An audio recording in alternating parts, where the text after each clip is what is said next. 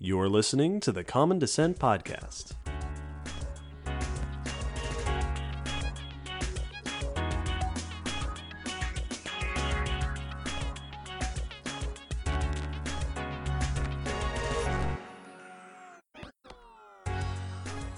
Hello, David. Hello, Will. And hello, listeners. Welcome to episode 102 of the Common Descent podcast. Today we're discussing parasites. Oh boy, a nice, simple, straightforward subject. I hope none of you are eating. I hope all of you are eating. Because something's eating you. Today we're going to discuss parasites, which is not an uh, uh, like a odd topic. We're all familiar with parasites, but they are way more complex than our typical day-to-day interaction with them would lead you to believe. yeah. So we're going to look at the concept of parasitism more than going through every group of parasites because we can't do that. Nope. That's Not in 102 episodes. no, that would be more daunting than when we did the history of Earth a million years a minute. Like we can't. but it's a major part of life on Earth, which means that it is a major thing not only today, but throughout the past. Yes, as far as we can tell, as long as there's been things to parasitize, there's been parasites. Yep.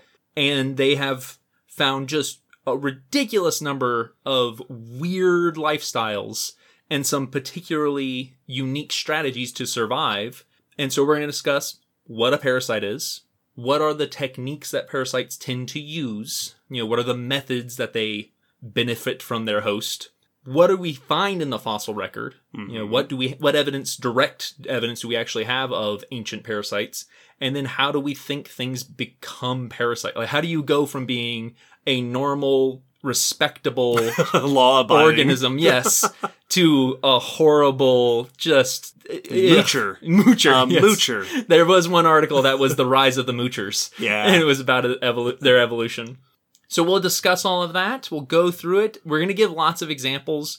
We are not going to try to ke- cover the actual diversity of parasites because that's we just can't. No, this is going to be like our venom and poison episode. Yeah. It's like eh, we- we'll give you some examples, and the blog post will be full of links for you to uh, pursue more information. And so this is more the concept than the organisms doing it. If any of them particularly pique your interest, let us know and we'll add an episode for them on the list. Absolutely. This episode was requested by three people who evidently wanted to hear about these creepy creatures. Our patron Kyle, Lori, and my friend Thomas. Thanks, everybody. Yeah, good request. I was excited to do this one. And before we get to the discussion, let's get some announcements out of the way. First and foremost, as usual these days, we have a Patreon We do, and lots of patrons. and lots of patrons. And if you join us on Patreon at a certain level, we like to shout your name out.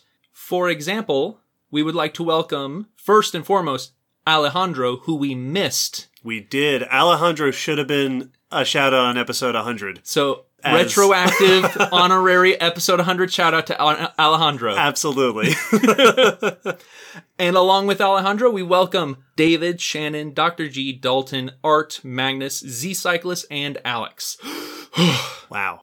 Thank you so much. Thanks, everybody. Wow. Fantastic. There is also still time for you to enter questions for our end of the year Q&A. That's true. We have a submission form up for you to send us your questions, which will be closing a couple days after this episode comes out. Yes, so for anyone if this is your first time, ask us any kind of question you'd like to hear us answer and we will be making what is shaping up to be a massive Q&A mailbag episode where we will answer as many, I'm going to say as many for now depending on what our final number Yep. ends up being.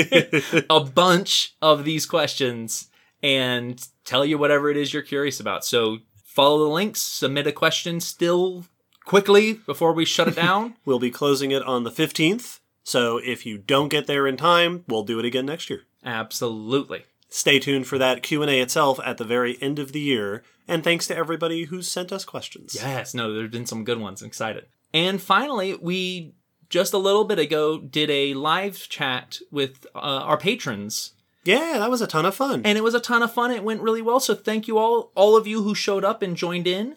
And for those of you who didn't show up, we're thinking about doing more stuff like that for patrons in the future. So keep your eyes out. That's about it for announcements. Nice and quick. Check those things out, which means we can move on to the news. Every episode, we like to gather up some paleo evolutionary biology news from the recent weeks, keeps us up to date and keeps you all up to date. And so to start us off, what news do you have for us, David? How about a cool bird? I like birds. This cool bird in particular is a fossil bird from the late Cretaceous that has a beak we didn't expect to see in the late Cretaceous. Mm. Hmm, indeed. This is research by Patrick O'Connor et al. in Nature, and we'll link on the blog post to an article in Live Science by Laura Geggel. The new bird is known from a skull discovered in sandstone from the late Cretaceous of Madagascar, so about 68 million years ago.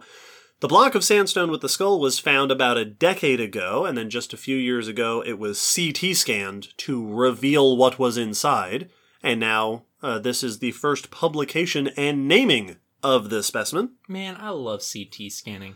It's the uh, boy. It's a good time to be in paleontology. The skull itself is about three inches long, about eight and a half centimeters. As Laura writes in the article, it could fit in the palm of your hand. All right. The actual animal, the bird itself, would have been, as the authors uh, describe it, about crow sized.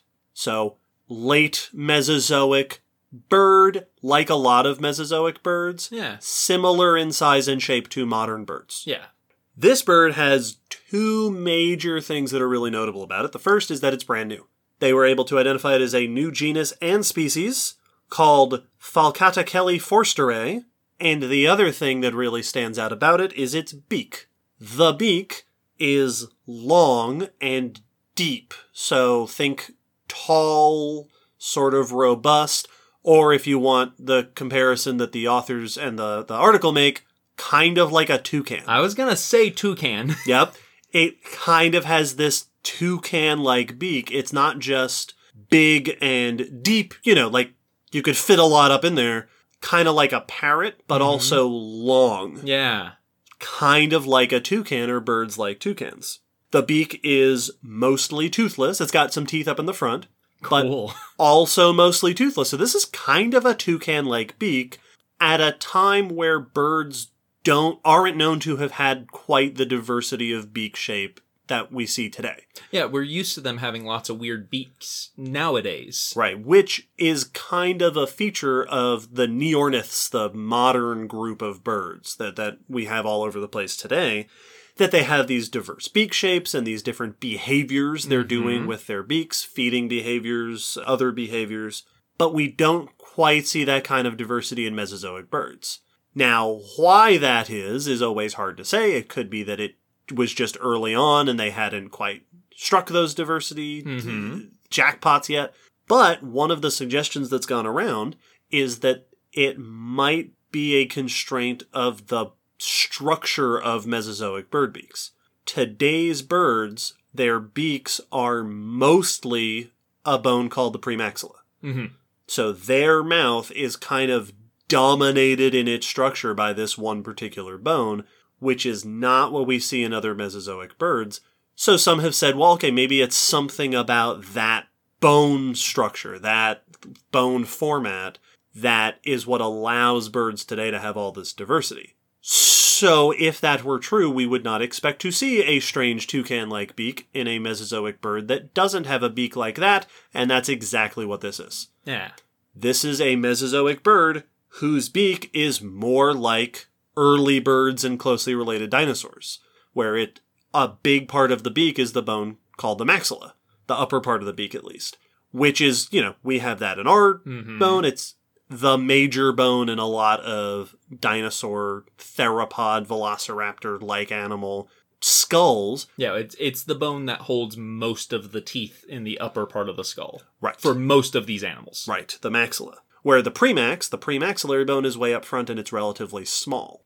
But finding a bird with the quote unquote old style mouth, the old style beak, The old school head. kind of throws a wrench in that suggestion that maybe you don't have to have a modern bird beak format to have modern bird style diversity. Mm-hmm. This is a case of a convergent evolution of this kind of beak, even though the jaw itself is built slightly differently. Well, it's it's a, a neat situation where you know, I, I haven't seen the bird, but if if it is as toucanny, you it means you could put it up next to some of our birds today, and it would look very similar. And then if you X-rayed it, it would look very different. Yes. That the bones inside the beak are not the same or in the same position. Yes, and in fact, listeners go to the blog post to see these pictures, but I'm showing Will the artist reconstruction of the dinosaur now. I'm glad that's what the artist reconstruction is because I've been picturing Zazu in my head the whole time. it looks kind of like I think this is Mark Witton. It's got a bit of Uh, a hornbill. Yes. Yeah. The other fun thing about finding a convergent structure is, of course, it leads to suggestions of potentially convergent behavior. That if you, why would this animal have a toucan like beak?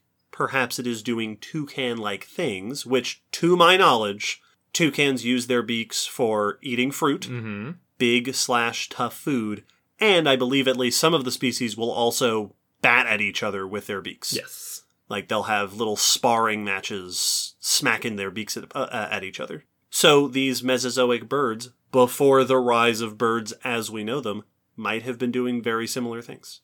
Which I I love because it makes sense. You know, it- Mhm. we see this constantly when we look at older groups, where you know we'll go to a group and it's like, yeah, no, these are related to the animals today, but they're not quite. You know, they don't have a lot of the diversity of the ones today, and then we find an aardvark like version. You know, Right. something weird where it's okay. Well, evidently we were wrong. And so it makes sense that there were early birds Mm-hmm. that were doing it. It's just now it it adds a bit more mystery as to okay, then why weren't we seeing more of it? Right. If it was possible, then why was it more common? Yeah. Or it, it raises the question of what are we missing? Yes. What haven't we found? Have we not yet found the flamingo-like Mhm. Mesozoic birds or the the shoebill-like Mesozoic birds? Which then could raise the question of is there some reason that they're not preserving? If they Mhm. were around, why aren't are we just not finding them or are they not preserved for some reason? Right. And yeah, it's it's a cool find that that raises all sorts of cool questions. which is always fun. yeah.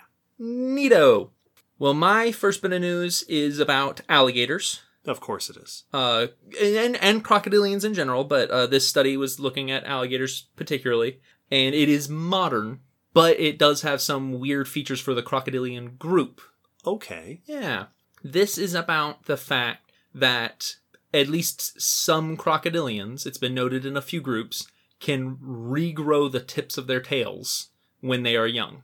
I've seen this headline bouncing around recently. Yes, which is evidently a thing that I'm both very excited about this news and a little upset because I learned about it for the first time while reading this news, which bothers me. So tail regrowth is known from a bunch of groups of animals. Yes. Like there are a bunch of lizards that do Mhm. it. Uh, I want to say salamanders Yeah. will do it. But certain other groups don't seem like mammals tend not to regrow their tails. exactly. And, And crocs prior to this th- thing in at least as far as I was Yeah. aware also are not expected to be able to regrow tails. well, and, and so the weird thing with this study is that it actually isn't new knowledge. There's I found papers going back to the 30s talking Hmm. about them regrowing the tips of their tails. Just no one was telling me about it. I'm a, I'm a little miffed. Should have been around in the 30s. Uh, but no one knew how they were doing it. No one had taken a close look. And this research has done that, actually dissected and looked at how the tail's regrown. And it's not using the same regrowth techniques as other groups that regrow their tails. Tell me more. This is research by Cindy Xu et al. in Scientific Reports, and the article is in Science Alert by Tessa Koumoundouros. So, crocodilian tails. As just said, this is something that has been reported on multiple times of evidence that they, young crocodilians, because it's not with adults, it is only with fairly small juvenile crocs. Still growing. Yes. That have shown the ability to regrow not the whole tail, but the tips portion of the tail. But it's never been looked at what's regrowing. What does the inside of that new growth look like? Because the groups that regrow their tails don't all regrow them the same way. Some regrow parts that others don't and in different formats. This study took a closer look at that Now, to give you an idea of when we say regrowing the tip of the tail, they said that a juvenile American alligator can regrow up to 18% of their total body length of that that tail tip, which can comes out to about 23 centimeters or 9 inches, That's that's not nothing. which is not nothing. That is that is enough that that makes a difference. yeah. You know, we're not talking about like you know the like getting your fingertip chopped off. You still have a mostly functional hand. This is this would make your tail more functional. Now, to put in perspective, the other groups that have regrowth, famous ones, as we were saying, lizards, salamanders. The axolotl is really the champion for mm-hmm. vertebrates of regeneration, which is something to say. Regeneration is what we're talking about. That's this is a particular type of healing, which is not just healing a wound, but regenerating lost material. When axolotls regenerate, they reform a segmented skeleton in place of the bone that they lost and musculature to go along with that. So it's not the exact same, you know, necessarily perfectly, but it is bones and muscle to replace the ones that were lost. Right. It's made of the same stuff. Yes, and in the same general format. When lizards regrow their tail, typically they don't reform the muscle and they don't have a segmented skeleton, but they will regrow a skeletal structure to support it. Right. It's just not the same bone separation as the tail that they lost. Right. It's sort of the the the quick and cheap job. Yes. The patch job. and the musculature means it's not a active tail anymore. Alligators don't do the muscle and they don't do skeleton at all. Hmm. They have a cartilage tube and no musculature. So it is by far the simplest of these three. It is a tail-shaped regrowth. They found this out by doing histology, so you know, slicing it thinly and looking at those layers. And they hypothesized that there the cost of regrowing muscle may just not may be too high to be worth it. hmm But evidently, there is still some benefit to having an immobile tail tip. Right. Yeah. Those that those nine inches make a difference for the animal. Exactly. So there's still something useful to having this this section. Hmm. Now another distinction from the others, they can't self amputate. So this is not like a lizard that can lose its tail and Right. act- actively lose it for survival purposes. Right. They they can't autotomize Yes. the tail where they go, here, predator, you deal with that Mm-hmm. while I hide. This, I assume, is more if another gator bites Yes. your tail off, That's- you can recover a bit. Exactly what the researcher said is when a bigger individual tears the tip of your tail off when you're young, you can regrow part of it. Which makes sense being a, as a handy thing for gators to be able to do because, as you may be aware if you look at a lot of gators and crocs, they tend to bite chunks off of each other quite frequently. Yep. Now, the tissue that's regrown actually looks much more like scar tissue than actually regenerated. It looks like the tissue that forms when us mammals, or as they point out, tuataras, are injured and heal. Yeah, that's what I was wondering if it was like Mhm. scar tissue. And so it's kind of this weird mixture between regeneration and wound repair. hmm So they're they're healing a wound into the shape of a tail. Right. which is kind of weird.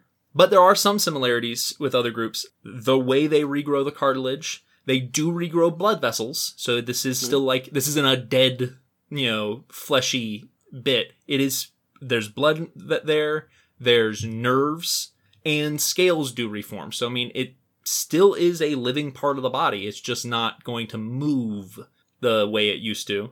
And those features are very similar to the way lizards regrow hmm uh, or regrow those things. But it also does seem like it takes considerably longer, which is not super surprising. They said for some skinks, it can take as little as six months to regrow a tail, while a black caiman was measured taking 18 months Wow. to reform. And then, really, the final note is this is not the first time we've seen this in this group. There's actually fossil evidence Ooh. for tail regrowth in crocodiliforms. There was a teleosaurid, which are the a group of the marine crocodiliforms, called Steneosaurus bollensis from the Upper Triassic, that showed fossil evidence of an amputated tail tip that was followed where the amputation was by what seems to be a cartilaginous regeneration. Oh, cool. So this is evidently something that crocs, the the overall crocodilomorph group, has at least somewhat ancestrally, maybe. Interesting. Which raises the question: Is this an archosaur feature? I was gonna say, are And- we gonna find a dinosaur with That's a, regrown tail tip? That's exactly what they said. And if that is true, when and why did they lose it? Right. Why don't we see birds doing stuff like that? Yep. So- Because they don't have tails. Right. so, once again, not as new information as I would have liked it to be, but a new look at this weird feature that crocs have. Fascinating. Mm-hmm. Cool stuff. Also, really cool to hear that there's fossil evidence because Right. tail regrowth in the fossil record is not new. I remember at least one study of a lizard that seemed to have regrown its tail uh, in the fossil record, but certainly a rare find. Yeah. and cool. Well, keeping things in the Archosaur realm, my next bit of news is about birds. Specifically, bird diversity and how diversity and evolution of birds, or our understanding of it, can be influenced by human impact on birds. Oh, Okay, tell us how we screwed it up. Yep, that's what this is about. This is research by Ferran Sayol et al. in Science Advances, and we'll link to a press release on phys.org via the University of Gothenburg. As we mentioned earlier, birds today tend to be very diverse, and one of the things that birds seem to do a lot amidst their diversity is not flying Yeah. flightlessness has shown up many, many times in birds, particularly in places like islands. We've talked about island evolution gets weird, mm-hmm. episode 4, Where they just spurn their gift of flight. because they don't need it no more. Ungrateful. It's estimated that flightlessness has evolved many different times in many different groups of birds. But human activity, as we have discussed, is not always good for other species.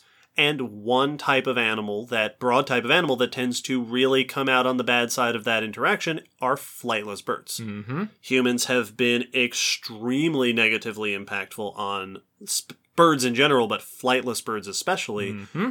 as we traveled around the world and took over different land masses in our journeys. Which and and that's on top of how normally devastating we are to island ecosystems anyway. Right. and this study is about how our impact can affect our understanding of the evolution of this feature. Specifically, how when we're trying to understand bird diversity and evolution, we're, you know, with any animal really, we tend to be operating with the world that we have. But Mhm. because of that skewed impact on flightless birds, the world that we have might not actually be a good representation of birds. Yeah, it's similar to what we always talk about with our extinction episodes that the world we live in today is not necessarily a, a representation of any time before it. Right. And now it's just the world we've created. Yes. So in this study, they compiled data on bird species that have gone extinct over the past 126,000 years. All right, So basically listing what are the bird species that have gone extinct in that time period, which is a time period during which humans were spreading around the world and negatively impacting ecosystems basically everywhere. In that time, they compiled evidence of 581 species of birds that have gone extinct in that time, which is a really depressing number that we Yes, it don't have time to dwell on right now. Go listen to episode 55. within 85 different families of birds. Among that list, 166 of those species were flightless, or at least bad flyers, right? F- flightless or very nearly flightless. mm-hmm. So, about 30% of this list of recently extinct birds have been flightless, which goes to show you how heavily heavy our impact is on flightless birds versus birds in general. Yeah, we, yeah, a group that already isn't a majority of birds, Right. and a significant percentage of the ones we took out were them. But their big takeaway message is how this changes our understanding of bird diversity. Today, they cite, there are about 60 species of flightless birds alive today. species considered fully or nearly flightless. But if you expand that to include all of these extinct species from the last 100,000 years or so, it goes up to almost 230. Mm-hmm. So if you take out the human impact, there would there there in theory would be about 4 times as many flightless birds. And they also uh, pointed out that when you run estimates on flightlessness evolution, so looking at birds, assessing flightlessness across different groups, estimating how many different times flightlessness evolved, when they ran those models using just living species, they estimate that flightlessness evolved about 35 times. But when they include the extinct groups, they estimate about 150 times. Wow. Again, about a four times increase. Which means that if we limit our view to just what's left today, we're actually hiding a lot of bird evolution and diversity. That flightlessness is not only more common among birds, quote unquote, today, but also more not not just more common in number of species, but more commonly evolved. yeah, in the evolutionary trends of birds. And so, as you said, this is something that we talk about a lot that when we're trying to interpret evolution and we're trying to interpret diversity, we tend to oftentimes get stuck looking at what we have today. Mm-hmm. And we've talked before about how that doesn't always work because elephants or red pandas might not actually be a good representation of the entire history of their group. This is a study that points out that what we have today versus what was there before a hundred thousand years of human activity Before boats. is dramatically different and com- could potentially completely change our understanding of the patterns in bird evolution. Not to not to mention whatever other group evolutions we have impacted in that time.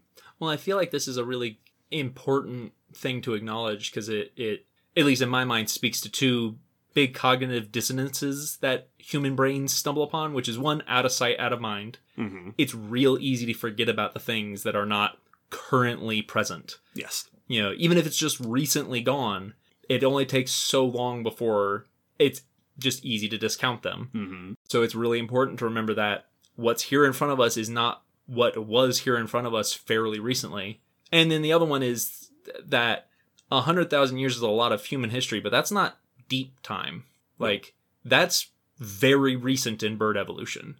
It- to the point where, and it, it's probably not a hundred percent, but you could argue that without the impact of humans, most of those species would probably still be here. Yeah, it, it would be kind of surprising if we, if we, you know, magically time machined or, or, or portaled to a world where this hadn't happened and the numbers were the same. Right. That we have had an extreme effect on flightless birds, which has an extreme effect on our understanding of flightlessness in birds. Yeah, and what it seems like those went extinct a long time ago, but they didn't. You know, mm-hmm. that's that is basically today as far as fossils and evolution is concerned.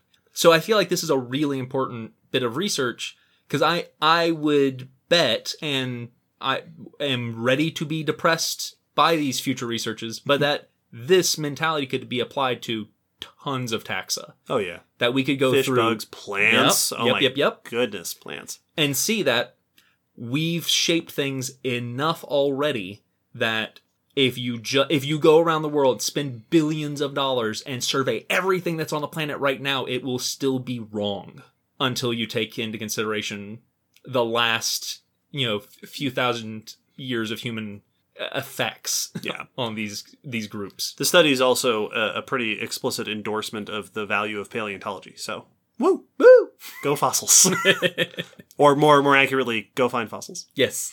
Well, speaking of reinterpreting old histories of certain groups, this research takes a look at some of the oldest evidences for the presence of animals in the fossil record and says, well, maybe not. So we're going way back. Way back. This is looking at potential chemical evidence, uh, not new. This is these are things that have been discovered, potential molecular evidences for what would likely be the earliest sponges, going way way back, and showing that those molecular traces may be misleading according to this these new findings. Gotcha. And this is actually a two-part research. This is, these were cooperative research papers that were worked on and published in tandem. So these papers are by Lennart van Maldegem et al. and Ilya Bobrovskiy et al., both in Nature, Ecology, and Evolution. And the article we'll be linking to is in the conversation by a slew of these authors Cool. from both papers. yeah. So when we look back at the earliest evidences for animals, we're going back to the Cambrian and just before. And beyond. The simplest animals today generally are sponges, which are often looked at to as, as potentials for what the first animals may have been like. Right. Representatives of the oldest animals. The, you know, the most basal of animal life. And so they may be, as they put it, the root for animals. So to speak. The oldest fossil remains we have of sponges go back 540 million years ago, early Cambrian. Boom. Cambrian with the Cambrian explosion, this is where we expect to find early animal fossils. Right. Episode 9. Also, maybe episode 31. Yes. but then if we go back further to the Ediacaran biota, which we Episode, talked episode about, 31. there we go. I was right. about up to 40 million years before that Cambrian explosion, we have a bunch of organisms, some of which have decent evidence these days of being animals. Yeah, maybe animals. Yes, maybe animals or very animal esque. Yeah, almost animals. The one that is typically pointed to is Dickinsonia, which looks like a, a oval quilted mattress sort of thing, inflatable mattress looking creature that could be like a meter in size. Which is monstrous for the Ediacaran. which is notable. And recently, which I think we did it in the news, they found they found trace evidence in a Dickinsonia fossil of cholesterol. Oh, yeah, I think we did talk about this. And if it has cholesterol, animal cholesterol, that would make Dickinsonia an animal very likely, hmm which would be this fossil was 558 million years old, which would make Dickinsonia the oldest that specimen oldest confirmed hmm animal. Yep, with evidence that is molecular instead of morphological, because that's what we have to do Yes. when we get to those points. because when you're dealing with balloon animal versions of animal life in the Ediacaran, you gotta you gotta get creative. But there are even older m- molecules that may be evidence for animals. So we're not talking about life, just animals. hmm Maybe older evidence for animals going back 635 million years, Whoa. which are sterols. S S T E R O L S. Yeah, so not cholesterols, Yep. sterols. Sterols. These are from Oman in the Arabian Peninsula, and these were found in 2009.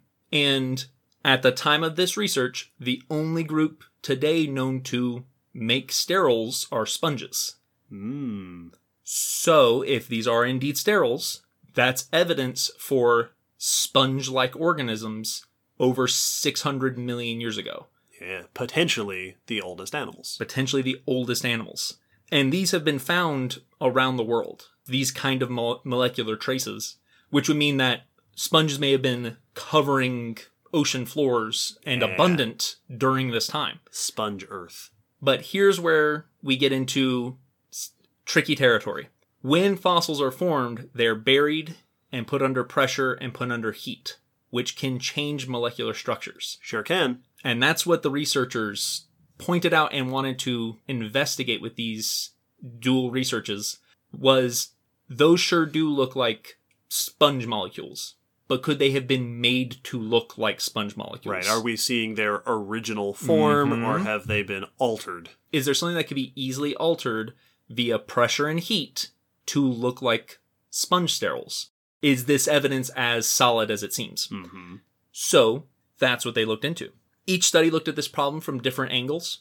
One study, handled by Lennart uh, van Maldegem and Benjamin Nettersheim, focused on the sterol molecules that are preserved in rocks, and some of these go back to almost 800 million years old Mm-hmm. they found a connection between these molecular traces and compounds known to be generated through geological alterations. Okay. So they started looking at those since this seemed like they might share an origin. and they did experiments to simulate the effect of geological heating on molecules from algae. And the resulting signatures they got were very similar to those found in the old rocks. Hmm. So altered algae could potentially produce molecules like this. Exactly. and those are not animals. those are not animals. So it would show that the fossil fat may be, may actually be teaching us about early algae, not early animals, Which is still cool. which is still very cool. The second study, which was led by Ilya Bobrovskiy, focused on green algae specifically, which today are mainly common in freshwater and like tidal pools, but used to be global five to six hundred and fifty million years ago. They also heated algae molecules in the laboratory. They found that some of the common sterols in green algae, because they also have sterol like structures or sterols of their own, were easily altered to look like sponge sterols. Hmm. And so, if that's the case, these old evidences of sponges are not animal at all. If if they if it was altered by the heat, so these studies in tandem bring into question that evidence. Right. It, it, it, one of the things that we're always trying to do is find evidence that is incontrovertible. Yes, It's like we found a thing and the thing tells us this. This study is saying, well, that thing, while interesting, might not actually definitely tell you that.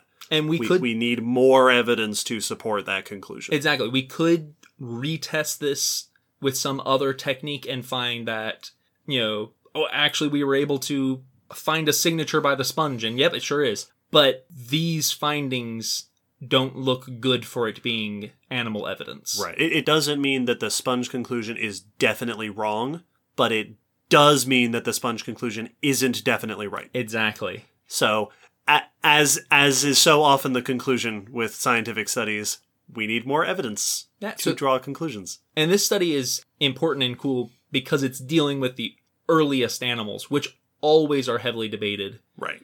and getting a dual paper look at some of that evidence is how we try to refine the, these very old, very early findings where resolution isn't that great. And we like uh, every now and then to look at a study like this where the conclusion is basically looking at another conclusion and casting some doubt on it because as we've mentioned before, that's how science works. Absolutely. and it's always important to point at because when a study comes out that says hey we found molecules that look like sponge molecules and these could potentially be evidences for early animal like creatures what the headlines say oftentimes is evidence of earliest animals found Yep.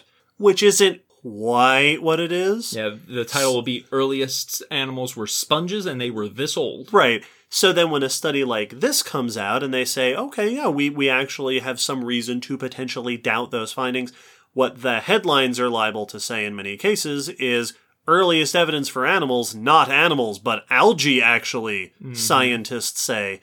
Because the the journey from scientific conclusion to journalistic headline, especially when the journalistic headline is being irresponsible Yes. or sensationalist a bit, masks that scientific process of well the conclusions were always tentative these are always maybes and possiblies and we're on the way to learning these things. And so it's fun every now and then to take a moment and go hey here's actually where the debate is. Here's why this is still confusing. Here's why we need more information down the line.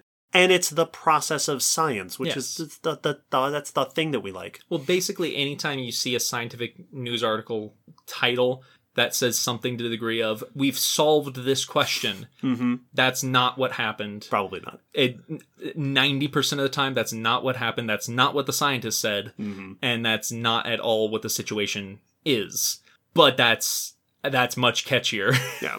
So a cool study, uh, and there'll be more. Phil. Maybe maybe we'll talk about the next one, the next stage in this discovery. for sure but for now that brings us to the end of the news which means we can transition to talking about some very weird organisms that we are all much closer with than we might like. there are some, there are some of them in the room right now.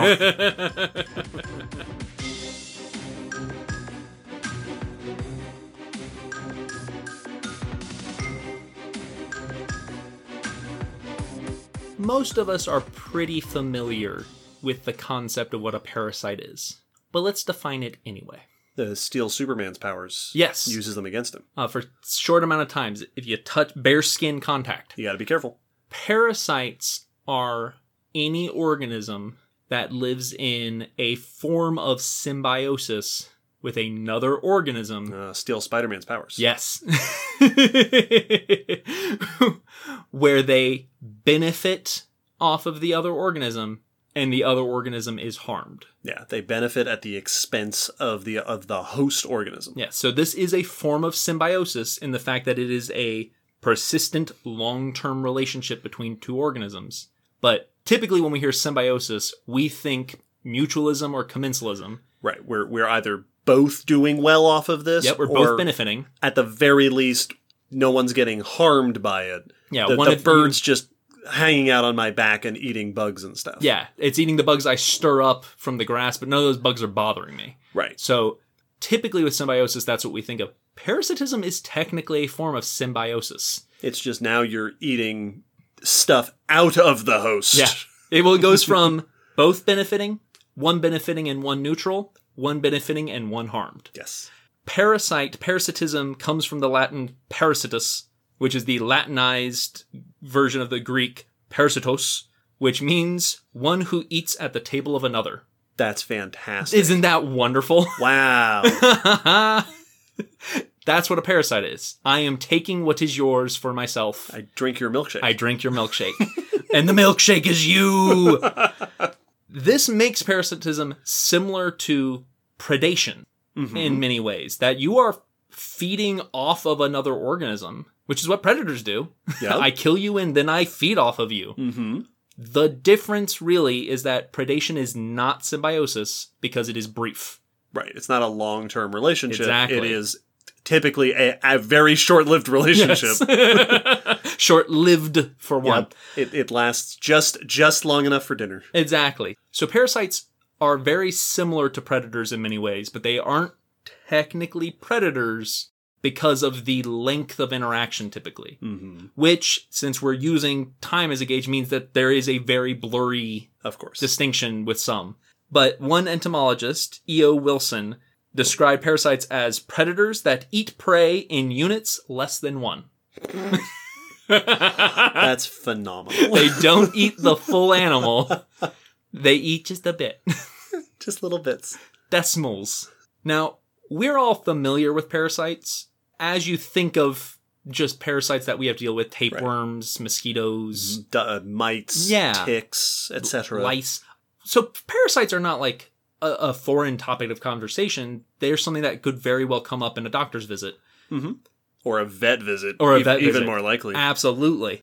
But a lot of our experience with parasites is very us centered, mm-hmm. which can lead people to not understand how successful and diverse and numerous parasites actually are. Yeah. It it sounds strange and weird to us because we are not parasitic organisms. No. But parasitism is like one of life's top I like like if it was family feud and the question was like things life does. Parasitism Yes. is gonna be way up there. And in fact, a, a number of studies have estimated that at least 40% and up to 50% of species of organism on the planet are parasites. Which kind of makes sense if you think about the fact that a parasite is an organism that feeds off of another organism. Yes. So every species is a potential host for parasites. hmm So those numbers actually kind of make a bunch of sense if you think that every species has parasites. And make even more sense when you realize that parasites can parasitize other parasites. That's so, true. so they actually have even more options than we think. it's parasites all the way down. Yes. So parasites are ridiculously successful, uh, insanely successful. The numbers we're going to quote with some of these are kind of hard to believe at times, but yeah, parasites are something life just tends to do about half the time. and they've done it in basically every group of life. There's a parasitic version of effectively every organism. And almost every organism, every species has its own parasite, at least one, if not many. Oh yeah, we we humans have tons. Yeah, there's there's lots of things that want to live in us. And that goes for basically any other form of life. So yeah, parasites they're everywhere. Get used to Yep. it. Now another distinction that gets tricky with parasites is between a parasite and a pathogen. yes, I w- I've been thinking this. Yeah, cuz parasites are something we deal with at hospitals hmm because they are very much we we say that you're infected a lot of the time. Oh, Yeah. A, a pathogen is a disease-causing organism, virus, bacteria, etc. And depending on how you define things, there are many bacteria that could be considered parasites that are living off of other organisms, but typically not killing that organism. hmm That's a parasite. But we don't typically categorize bacterial infections as a parasitic infection. We classify it as a pathogen, as a disease. The same also goes for viruses. If you count them as life, if they if they fall in that umbrella enough, Yep. Go back to episode 100. Yep. I saw one description that called them obligate intracellular parasites. Yeah. They parasitize cells, and that's all they do. Yep. So, Once again, the lines are kind of blurry because, uh, as always, we're trying to put nature in boxes, Exactly. and that's not how nature works.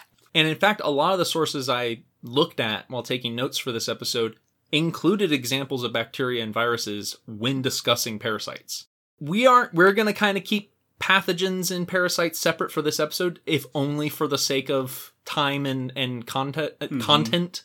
We will be happy to do a viruses episode, or bacteria Yeah. or diseases and stuff. but we're, we're not, they're not going to be most of our examples or, or they're not going to be referenced as heavily as maybe some of the others. But we could if we decided to group them in. So it's it's a it parasite is kind of a a weird form of life or lifestyle because it it doesn't fit into most of the ways of surviving that we're used to with the bigger organisms. You you're either making your own food like a plant, you're either eating those things like an herbivore or you're eating the herbivores like a predator. Right. Or you're eating poo and decomposing Yeah. things and, you know, the classic food web roles. Parasites don't really fit that style that we typically think of as a food chain. Yes. They are more just littered throughout the food chain. Yeah, they, they are siphoning off the food chain. Exactly. So it means that for us in our brain, they're sometimes hard to categorize and grasp, but there are some categories. Parasites do have some typical patterns to the way they survive. The first two main ones is you have your obligate and your facultative parasites. right. Ones that have to do it and ones that do it sometimes. Exactly. Obligate are parasites every time, all the time. And in other words, they need a host to survive. yes. Without a host organism, they cannot complete. They at least cannot complete their lifestyle. You know, they may not die instantly, but they will not go on to the next generation. Facultative parasites may be sometimes parasites, or they may be mostly, but can survive without a host. You know, there's lots of variants there, but there's lots of animals that are not parasites all the time. Right. Another part of the blurriness of parasite. is I'm a parasite when I choose to be. You'll also find different categories for where the parasites are on the host. Uh, the two big ones, endoparasites and ectoparasites. Inside and outside. Inside your body, outside your body. Tapeworms versus lice. Exactly. Or roundworms versus fleas. And so these are basically all parasites get categorized into these two groups. There is a third, mesoparasites, which is that they are partially embedded. Ugh. Is this like botflies? I I couldn't find a confirmation that botflies counted, but the examples they give are copepods, which hmm. are these small crustaceans that parasitize fish by crawling in an orifice and then staying there. So right. In the gills or in the yeah, mouth. so you can see them. They're not all the way in the fish, but they're not on the fish's skin. They're part way in. Right. Weird. Yeah, it was super gross. and then we get to the strategies of parasitism, like how they are feeding off the host. Because being a parasite doesn't just mean I'm eating your body. hmm It could be I'm eating your food. I'm taking your resources of some other form. Right. I'm taking something. I'm taking a benefit from you that hurts you when I take it. And that's always something important to remember when we talk about resources. It's easy to get very food oriented because Yeah. food is so important. Well, that's the base resource Right, that and we it- think of. And it's dinner time. Mhm. So it's easy to think. But, you know, no, resources. Parasitism isn't just about taking food, it's about taking resources of some kind. Yes. There are six main strategies to being a parasite. At least a eukaryotic parasite, you know, with fancy cells like we has. Right. Leaving out all of the disease vector things. hmm There are really six ways that it seems parasites consistently fall upon, which we'll talk about later when we get into parasitic evolution. But yeah, these seem to be a pretty consistent lifestyle strategies for parasites, and they go thusly. Directly transmitted parasitism is what we typically think of with most of our parasites, like lice.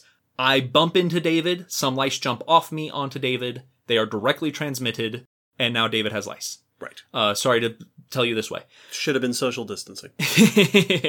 These are your simple life cycle in that they have a host. They need one host for their life cycle, and they just go from one of those hosts to another host for the next generation. And then that's basically it. These could be internal or external, you know, so you can, it doesn't have to be things on the body. It could be stuff internally. But these include most, you know, a, a athlete's foot and fungus like that, that you can, mm-hmm. I, I stepped where you stepped and now the fungus is on me. Right. I drank the same water you drank, Yeah. that those kinds of things. And so directly transmitted. Trophically transmitted parasitism Ooh. is you have to eat it. Yeah, so I, I'm guessing this sounds like it's the, the that sort of lancet fluke scenario Yes. where I've parasitized this animal, and then when that animal gets eaten, when the frog gets eaten by a bird, now I am parasitizing the bird. Exactly. That's the thing that's unique with trophically transmitted parasites. They must be eaten by their definitive host, which is what the primary host is often called. That's the one they actually mature and reproduce in. Mm-hmm. But they have to get there through an intermediate host. Right. I think the lancet fluke example, if I'm thinking of the right one, was actually ants that get eaten by herbivores off of the grass, and then the herbivores poop out the parasite, and then snails eat the poop, and then the ants eat the snail Yep, goo or yep. whatever. You're being transmitted through dinner. Yes, and so it can have multiple intermediate hosts. Mm-hmm. The main thing is that you have there's a host that I need to get into first. That is not where I'm going to grow up and reproduce. That is not where I'm going to reach maturity. This is just a vessel. yeah, this is just a, a studio apartment. and this is going to get me to my next true host where I'm going to spend the majority of my adult life Right. by getting eaten. Yep. I'm going to get my mouse or my frog or my ant to be eaten alive, and then I will survive the digestion process and enter the body of this new animal. The f- definitive, the primary host is almost always a vertebrate. These also get really crazy in the fact that many trophically transmitted parasites will modify the intermediate host to make them more easily eaten. Yeah. And they'll do this in a number of ways. They'll do physical mo- modifications, they'll do behavioral modifications Yeah. to make them act in a way that makes them more easily eaten Yeah. Those ants, I think, are made to crawl up on top of grass. during the day while grazers are out. Yep. The one that I always love the most is the flatworms, Ribeiroia, that live inside birds, deposit their eggs in the poop of the bird. So when the bird poops out, eggs are dropped into typically water, hopefully. The swimming larvae then go find snails and asexually multiply in the snail, but they're not reproducing sexually, so they're not getting any, you know, mixing of the genes. Mm-hmm. They then leave the snail and find tadpoles. Mm-hmm. Inside the tadpoles, they attack the leg buds where the frog legs are going to come from and just mess them up. Yeah. So that either no legs form or too many legs form, or you get like half a normal leg and then at the knee joint, two legs start like it's, it looks like Lovecraftian body horror. they're just st- inserting themselves into the place where leg cells are supposed to be developing. and just get in the way. Makes it a big mess. and you get Cronenberg frogs. And then those frogs can now no longer properly hop or swim away from predators, aka another bird or mammal. And then inside that predator, the flatworm turns into its final form and goes and feeds off their their nutrients. Uh, I think they go to the liver, if I remember right. And then makes more eggs, And the cycle continues. and so on. So you can get real weird with these life cycles. These are often called complex parasite lifestyles. And they sure are. And so simple is your direct, complex usually are referring to trophically transmitted. Probably one of the most familiar to all of us are micropredators, our next group, which are actively hunting their prey down and feeding a little bit off and then going on to another host. These are defined as using multiple hosts per generation. Hmm. Mosquitoes, ticks, leeches, vampire bats, lamprey, Gotcha. your bloodsuckers. Right. You're taking a little bit from several different hosts. Yeah. I'm actively hunting a host out, stealing a little bit of their biomass, Mm-hmm. typically in the form of blood. Most of these are hematophagic Yeah. Sanguivores. sanguivores. And then I'm using this to either survive, you know, vampire bats, this is my main source of food, and like mosquitoes, females need the blood to reproduce. Mhm. And so multiple hosts, typically these are very, very low impact parasites. Right. In, in, uh, uh, in the ideal situation, you don't even notice them. Yeah, exactly. That's the whole point is that I come in and go, and then I'm gone before it even bothers you. Yep. And that's it. Like when you're bitten by a mosquito, it's not the blood they take that you notice. It's actually things in their saliva that irritate your skin that makes it itch. The amount of blood they took is not why it itches and is not why you feel it. It's No. purely just their saliva unfortunately caused a little rashy bump with us, which makes us go ow and slap it where it is. But otherwise, yeah, they and we wouldn't even notice if we didn't feel that bump. Uh, which is a funny one to bring up because when we were talking about transmission of parasites, my first thought, probably the one of the most impactful parasites slash pathogens in the world, is Plasmodium, Yep. which is a protist that causes malaria Yep. by riding between human and mosquito, taking its parasitic transmission during the parasitism Yep. of another organism. Those are known as vector transmitted parasites. Mm. And the vector is typically a micropredator. Right. They're being carried. Well, it's like the fleas Yep. carrying the plague. Yeah. They are carrying a, a parasite or pathogen. And so the weird thing about that is that the mosquito is not poisoning you with malaria when it bites you. It is passing on its own parasitic infection. Yeah. It is also being It's malaria. yeah, it has malaria, but the parasites don't feed off the mosquito. It is purely a bus to get from A host who had malaria to B host who had malaria, who now has malaria, I should say. and yeah, this is the thing that makes micropredators kind of weird because a purely clean world, mosquitoes would be no problem ever. Right. Like- they're just taking some blood. No, yeah, like people are not livestock are not killed by vampire bats because they're drained. No. There's just mm, you get you lose a little blood and that's it. But they got a bunch of stuff in their blood and saliva. When you add vector transmitted parasites, now you get things like malaria, Yeah, which it's is that it's that mosquito backwash. exactly. And now what should have been a very low impact parasite encounter can become one of the most devastating parasitic diseases on our planet. Oh yeah. like hundreds of thousands of people die a year from Oh, malaria. malaria is one of the big ones. so Big, big. it vector parasites make micropredators a very different beast. So you have your parasites who are feeding on other organisms, and then you have other parasites who are exploiting that relationship for their own benefit. Mm-hmm. Because, like we said, it's parasites all the way down. All the way down. Now it gets weird. I'm so ready. so is that four? That's four so Okay. far. We've got two left, and boy howdy, I know what one of them is. these get so weird. I'm gonna do the probably weirdest first. In my opinion, the weirdest first, because the other one is a big topic. Parasitic castration. Hmm. is a very common lifestyle for many parasites where an organism blocks the reproduction or reproductive behavior of its host to then benefit off the now not utilized energy and resources that would have been used for the host's reproduction. Huh. Yeah, it gets Now- real horrifying. Now it's sci-fi. Yes. This is, and there's lots of versions of this, and it may partially block the reproduction. It may just turn off the behavior. You know, the animal may still be able to reproduce, but just doesn't. And so instead of wasting time on seeking out mates and making nests and doing displays and mating and then growing a baby, all of that energy now can be used to benefit the Yeah, parasite. I just realized where this is going. Yeah. I just remembered the example of this one.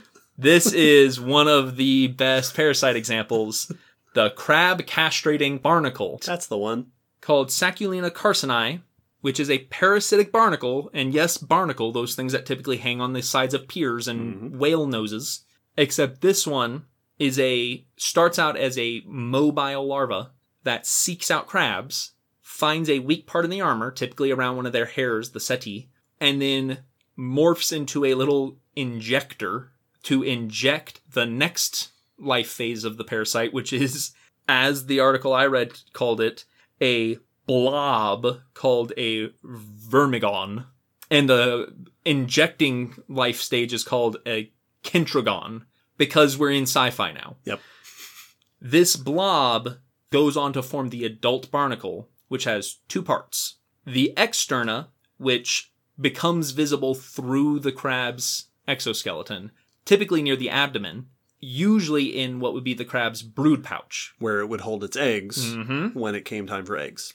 This externa is the female reproductive structure of the barnacle. Inside the crab is the interna, which is a series of long filament root-like structures that permeate and invade the crab's whole body Yep. and takes it over to turn the crab's behavior to the parasite's benefit. The crab does not mate, but instead treats the barnacle, the externa, as it would its own brood.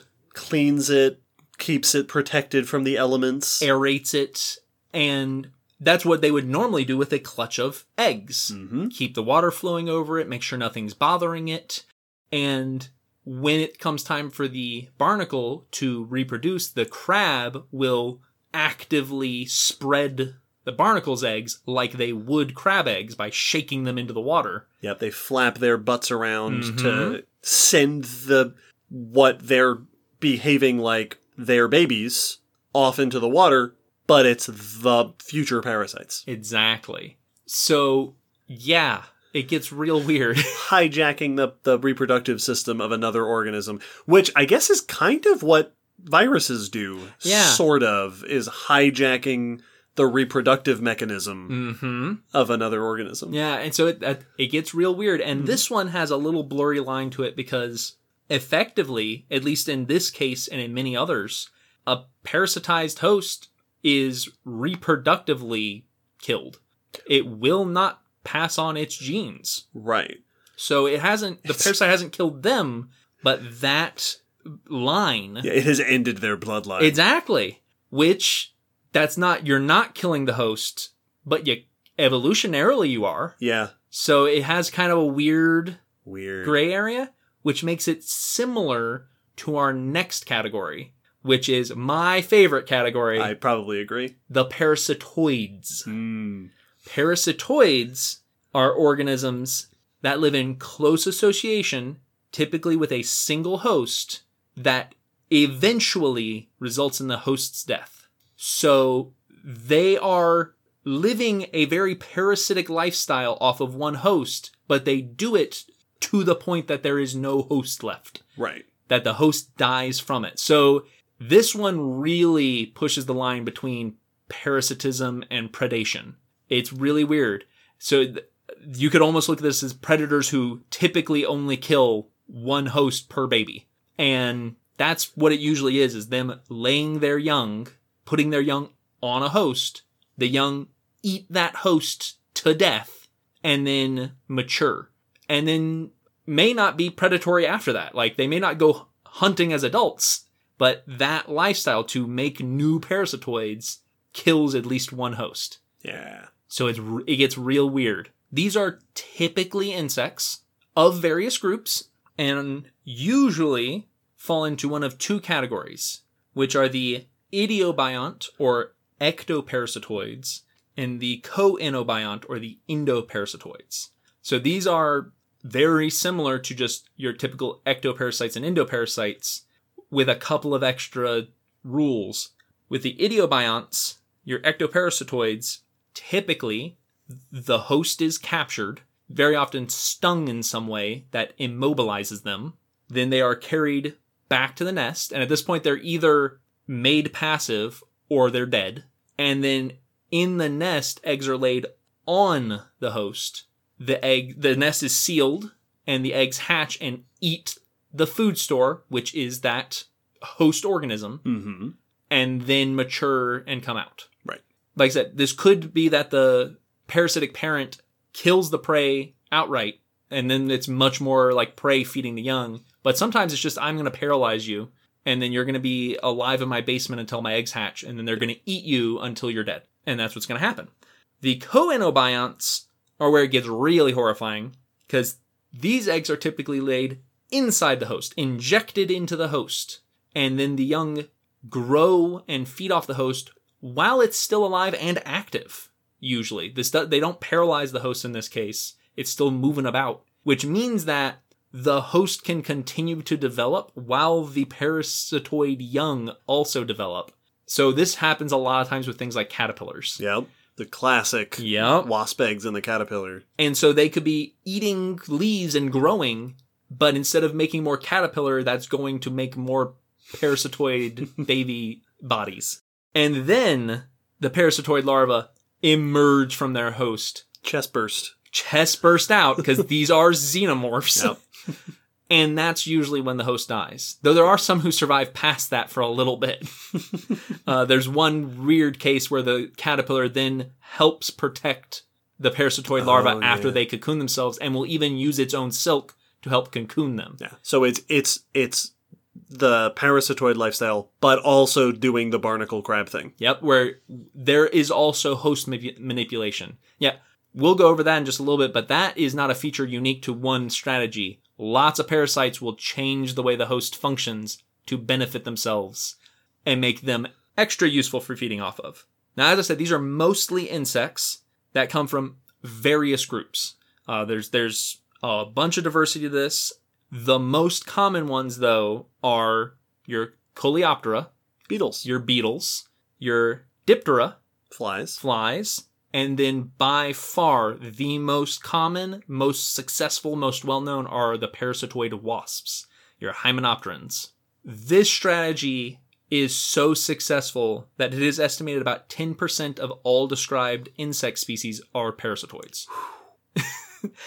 and about three quarters of that 10% are parasitoid wasps Yeah. parasitoid wasps are ridiculously successful and super common, but they aren't the wasps we are typically interacting with, so they often go overlooked.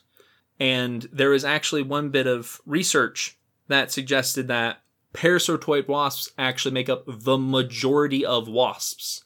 Like more than 50%. One paper I found said 75% of hymenopterans are parasitoids. And there was a research that you mentioned in the insects episode that estimates that Hymenoptera is actually more species rich than Coleoptera beetles.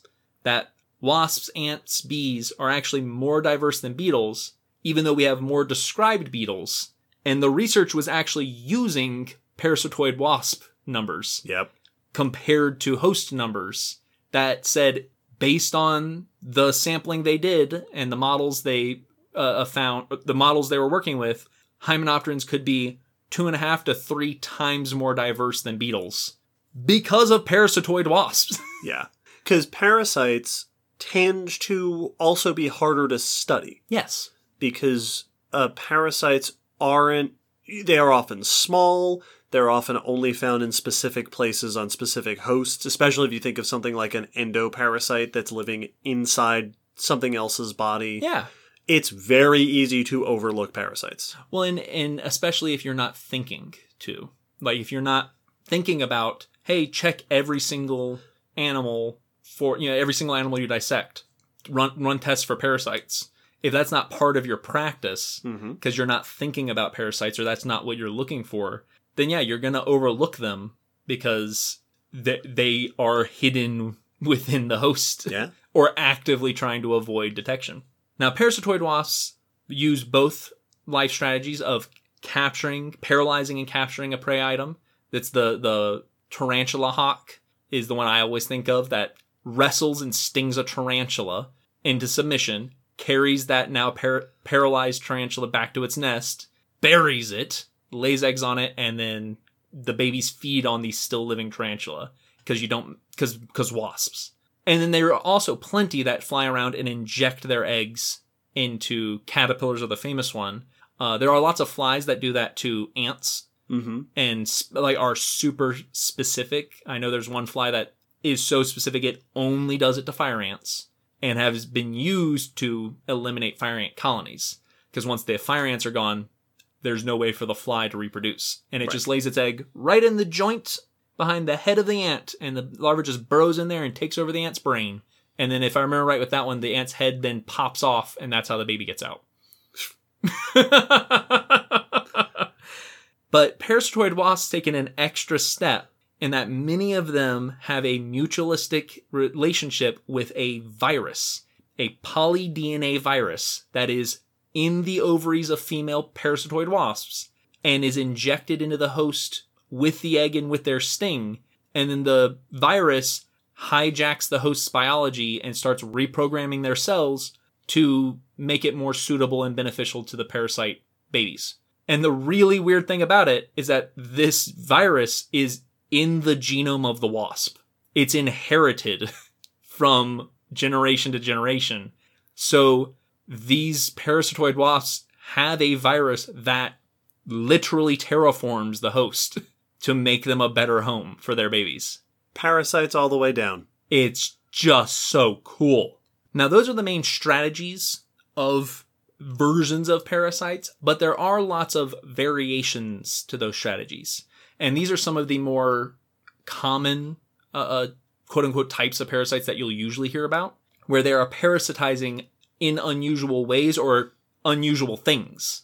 You know, they're benefiting from the host in a way that's not feeding off the blood. Some examples social parasitism. And this is something found in social groups, often social insects, where a parasite benefits off the social structure of those organisms to typically benefit their young. An example of this is there are butterflies whose larvae will infiltrate ant nests and then mimic signals of the ants, social signals that tricks the ants into caring for and protecting the caterpillar. Right. This is like the uh, uh, cuckoo bees and Mhm. cuckoo birds that will Mhm. lay their eggs in someone else's nest and then leave that host to take care of their eggs for them. Yes, which is a version of social parasitism that's typically called brood parasitism. Yes, I've heard it called that. And so there are multiple examples where basically I have you take care of my baby or I have you take care of me. I go mm-hmm. in and trick you into thinking I'm part of your social network. Right. I am the queen now. Yep. And then you take care of me. Brood parasites, as you mentioned, cuckoo birds and the cuckoo bees. Uh, these are often highly specialized to the host, to tricking the host, where cuckoo birds will have eggs that look like the host's eggs. Cuckoo bees also place their young in other bees' hives. Mhm. But a lot of things don't categorize them under brood parasitism because the young aren't taken care of typically by the other bees. They just eat the food that's left there Yes. which would make them kleptoparasites. Which is possibly my favorite example type of parasitism Same. is parasites that are just stealing stuff Yep. from other parasites. On, on the cuckoo bees, I know that some in some cases they will lay their egg in another bee's nest, and their eggs oftentimes have evolved to hatch quickly. Mm-hmm, So they hatch before the host's eggs and eat all the food. yep, yep, yep. And at least in a couple of cases, they are they are evolved to hatch quickly and also be big and strong so they can eat the other larvae. Yes. Yep. when like cuckoo bees typically have stronger armor Yes. and like are tougher so that if they're attacked while laying the eggs, uh cuckoo bird females, some of them look like hawks. So that while they're laying the egg in a host nest, they're not bothered. cool. Kleptoparasitism, though, is just I'm stealing stuff. Maybe it's food, maybe it's materials, you know, stealing nesting materials from a Mhm. rival. I'm stealing resources from you and just straight up theft. There are so many examples of this. It's such a cool phenomenon behavior. And the the fun thing with this is there are obligate kleptoparasites that that they basically only survive by stealing from other animals or organisms. But they're for the most part it's facultative in that there's lots of animals that just when they decide to go ah, I don't feel like hunting today, I'm just going to take food from this person. Right, if you think about lions. Mhm. Where it's like, yeah, they can hunt and they will hunt, but if they come across a bunch of hyenas who just killed something, yeah, they'll go steal it. Yes. I think my absolute favorite kleptoparasite example, and I've written about this a couple times, are those macaques Mhm, in Southeast mhm. Asia. There are so it, it's I guess it's not surprising at all to hear stories of monkeys stealing stuff from people Yeah. because yeah, that's monkeys are mischievous and curious and intelligent and kleptoparasitic. So yeah, I've watched cartoons. I know that's what they yeah, do. they take stuff. There is at least a couple of cultural groups of some I forget which species it is, but macaques in Southeast Asia that have developed the habit of stealing things from people and then trading them their stuff back for food. for food. Mm-hmm. So they'll like especially tourist areas, like there are temples in certain areas where these monkeys are part of the region and so and they're sacred, so they're they sacred so they they're encouraged to gather at the temples. And tourists come by and the monkeys will like steal their glasses or their phones or whatever, and then they'll hold them hostage until the people give the monkeys food, and then they'll drop the stuff and run away. Yep. I actually I wrote about this for Earth Touch uh, Mhm, several years ago, and I was I reached out to the researchers who had published a study about what groups do it and how they're they're doing this bartering behavior.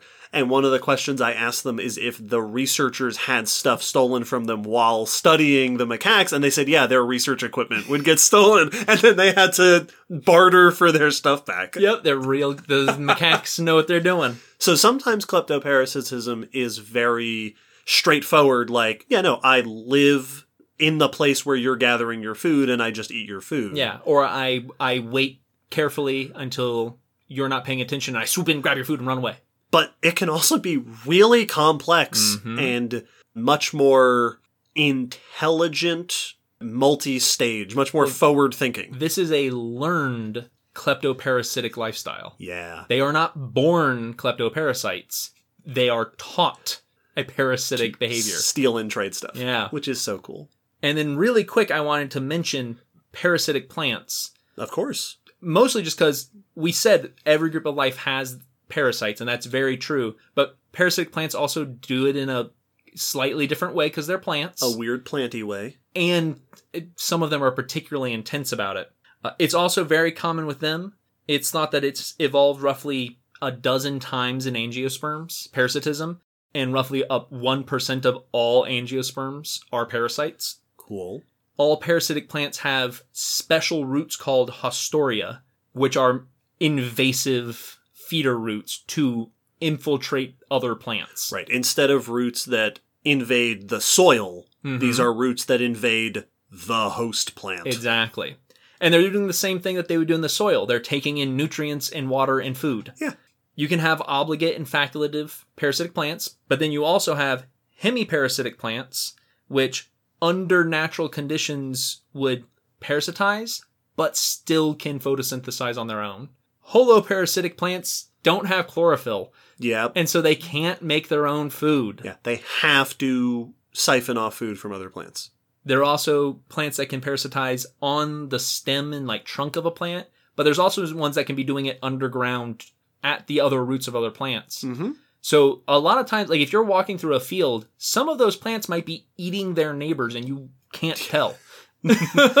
Well, what's so cool about plant parasitism is that sometimes it's nutrients, right? It's Mhm. I am dug into you and sucking up nutrients or water. I'm thinking of the Rafflesia example, Yep, the yep, corpse yep. flower, which lives on grapevines and takes the water from them so it can grow into the largest flowers on the planet. That smells like death. But I'm also thinking of parasitism and things like kudzu, Mm-hmm. where what you're stealing is height. Yeah, I'm growing on you to get sunlight. I'm stealing your sunlight. I'm stealing your big sturdy tree shape.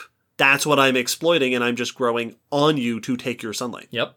And so, yeah, plants can be just as parasitic. It can be just as diverse and aggressive and horrifying.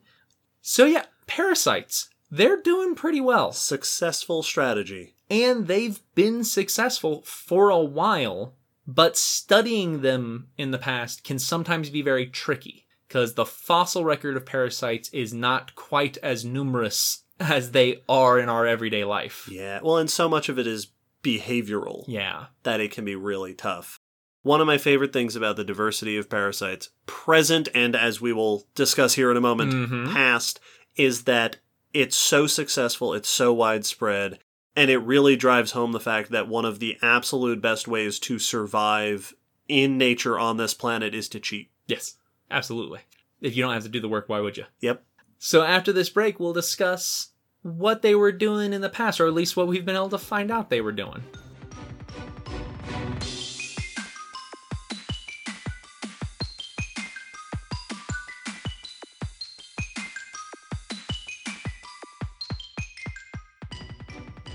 Considering how common parasites are, they actually fossilize very uncommonly. They are fairly rare in the fossil record. Many of them are invertebrates and therefore soft and squishy. A lot of times they are hidden within the soft tissues. Mm-hmm.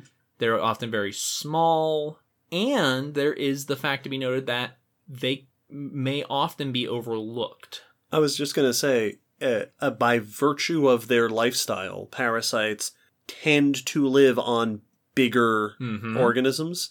So, yeah, if you're digging up a super cool gi- fossil of a big cool animal, yeah, you might not be looking for the t- all the myriad tiny things that lived alongside it. Yeah, we came to this fossil site f- for the Triceratops. We didn't come necessarily looking for parasites. So, yeah, parasites are not super well known, or as well known as you would expect them to be from the fossil record. That's not to say we don't have fossil parasites. We actually have a good number, but they do not fossilize as commonly as one would expect for their diversity in numbers. So that makes some things about understanding the history of parasites difficult. We're lacking some key information. There's plenty of ecosystems that we don't really know what the parasite side of the ecology was. So we're missing a lot of the, you know, according to estimates for today, up to 50% of the diversity Right. of that ecosystem. And so that's going to affect a lot of the dynamics between the different organisms there. We also don't have a good understanding of how extinctions affect parasites. It would make sense that if the hosts are going extinct because the environment's changing, that it would affect the parasites, but we don't know how much. You know, are paras- are most parasites able to switch hosts before that host goes extinct? Or if a host goes extinct, is that almost a death sentence for the parasite? We, we don't fully know. You know, so some big questions are still remaining. And it's a shame that we don't find them more often because if we find a parasite whose life cycle we know pretty well, you know, a tapeworm or some, a tick that is recognizable and we know how it lives, that can tell us about the organism that it was found with, that it was the host that it was parasitizing. We now can know more about that animal's or that organism's biology. And so finding parasites will be a big deal for understanding both their history, but also how these past ecosystems were functioning. And so, it, so there's some difficulty with understanding where parasites have truly come from. But we do still find parasites. And one of the things you have to first do when you find a parasite is identify that it's a parasite. You know, confirm that this is indeed a parasitic worm and not just a worm. And there are some things you have to look for when trying to ID a parasite. The first and probably most obvious is does it look like a parasite? Does it have parasitic features? And that is to say that lots of parasites are specialized for being a parasite.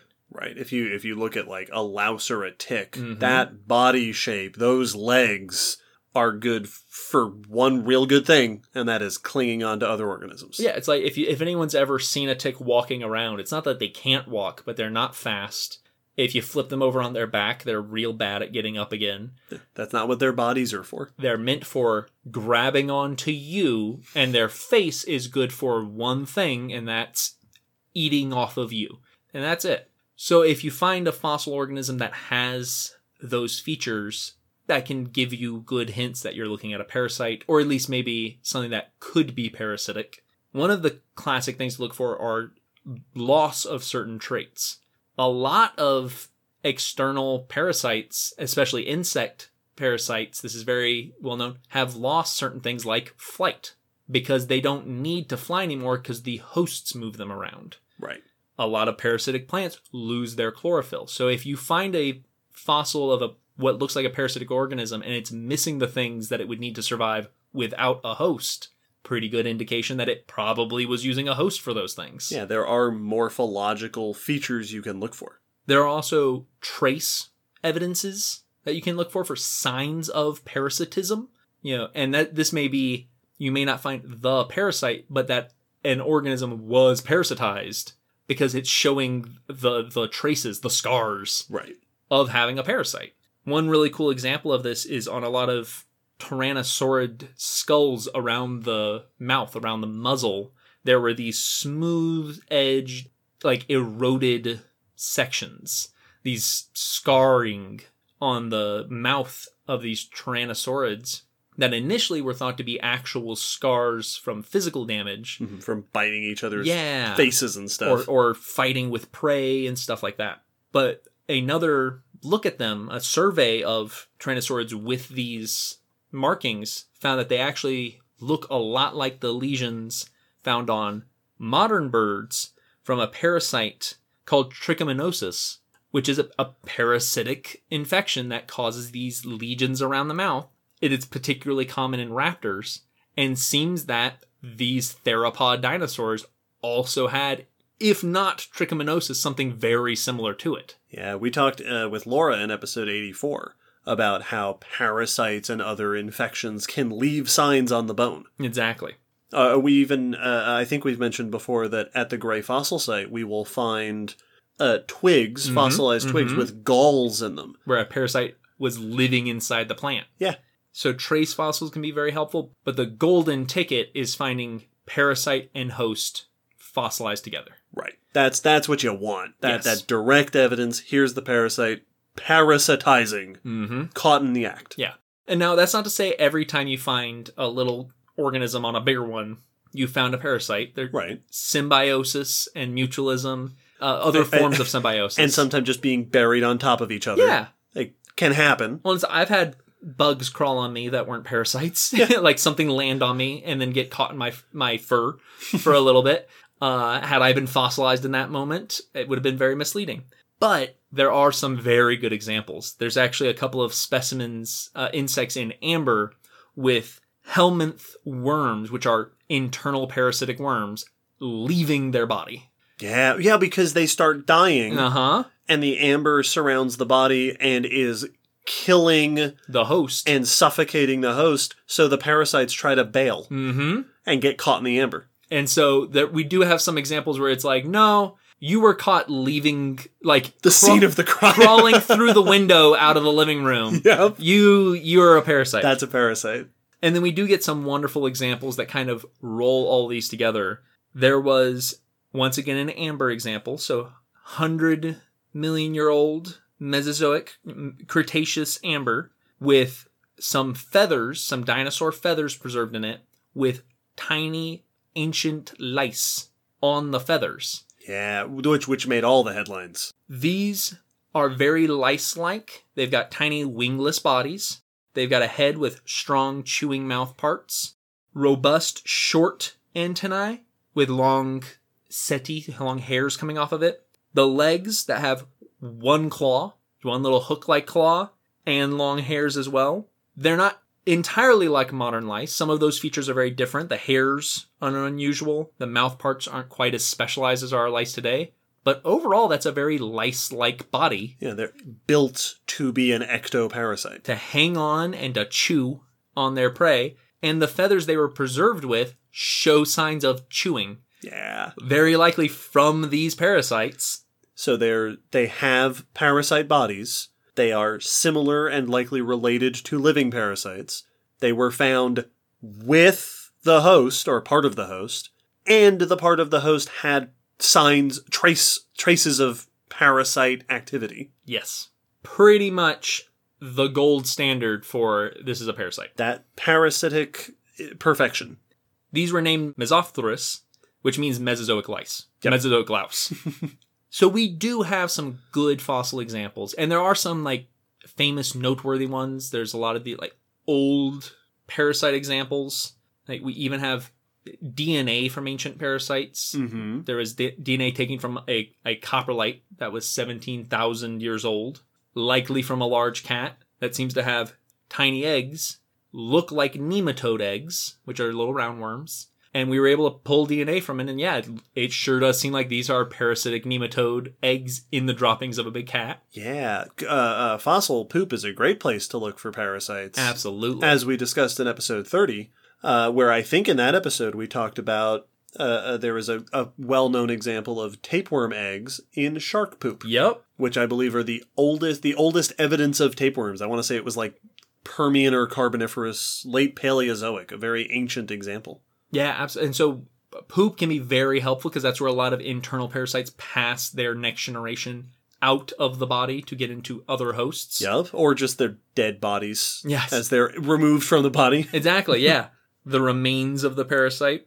We even have fossil parasitoids. We talked about this on the news.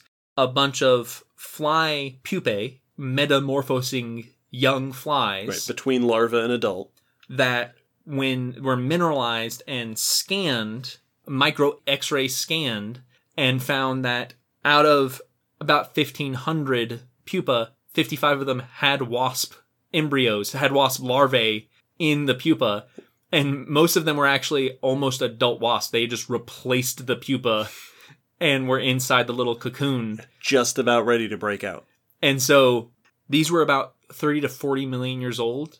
And there's evidence of parasitoids way before that. But yeah, we even have good evidence of those wasps doing what they do. This is the one that I always love because one of the new species was named Xenomorphia. Yep. Because, yes. Because that's what it is. And then there is the example of what may be the oldest parasites we've ever found, which go back to the Cambrian, just over 5 million, 500 million years ago, which are worms attached to the shells of brachiopods, which are the clam like organisms, the shellfish like organisms of the past that were that were very numerous in the past.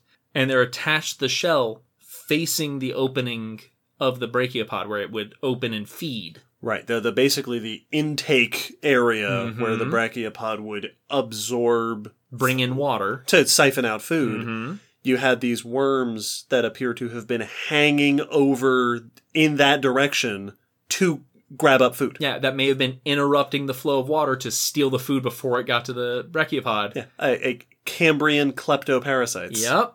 And so that may be our earliest example of parasites.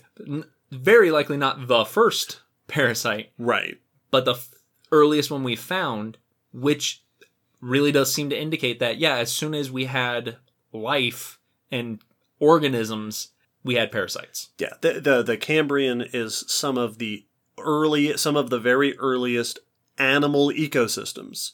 And so even in these earliest animal ecosystems, you had animals parasitizing other animals. Yes. That it ju- it's just a winning strategy. Which brings us to the question of how does it evolve? You know, if it's so successful and it's evolved so many times, how does an organism go from being a normal law-abiding or- organism, as we said, to a parasite? Yeah, I guess sometimes it, it it makes a lot of sense with like the worms on the brachiopod. Well, if you're a type of worm that encrusts Mm-hmm. in places with water flow, well, okay, now you're just encrusting on a shell, but you're basically doing the same thing. Yes. So sometimes it's pretty straightforward, but also sometimes parasites are really bizarre and specific. Well, especially when we get to the ones that can't survive without a host. Like, Right, right. Well, yeah, presumably a worm that does something like that, if you just stuck them in another place with a nutritious current, Mhm.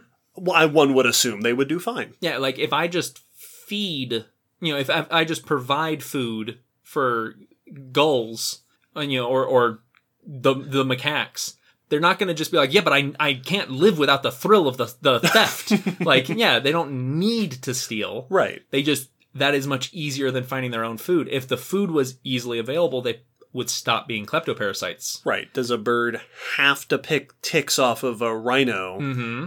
Well, could it just as easily be eating bugs off of trees? That's just a convenient place to do it. If yeah, if suddenly bugs on trees became more convenient, would they stop, you know, bothering the rhinos? Right. That's an easy transition.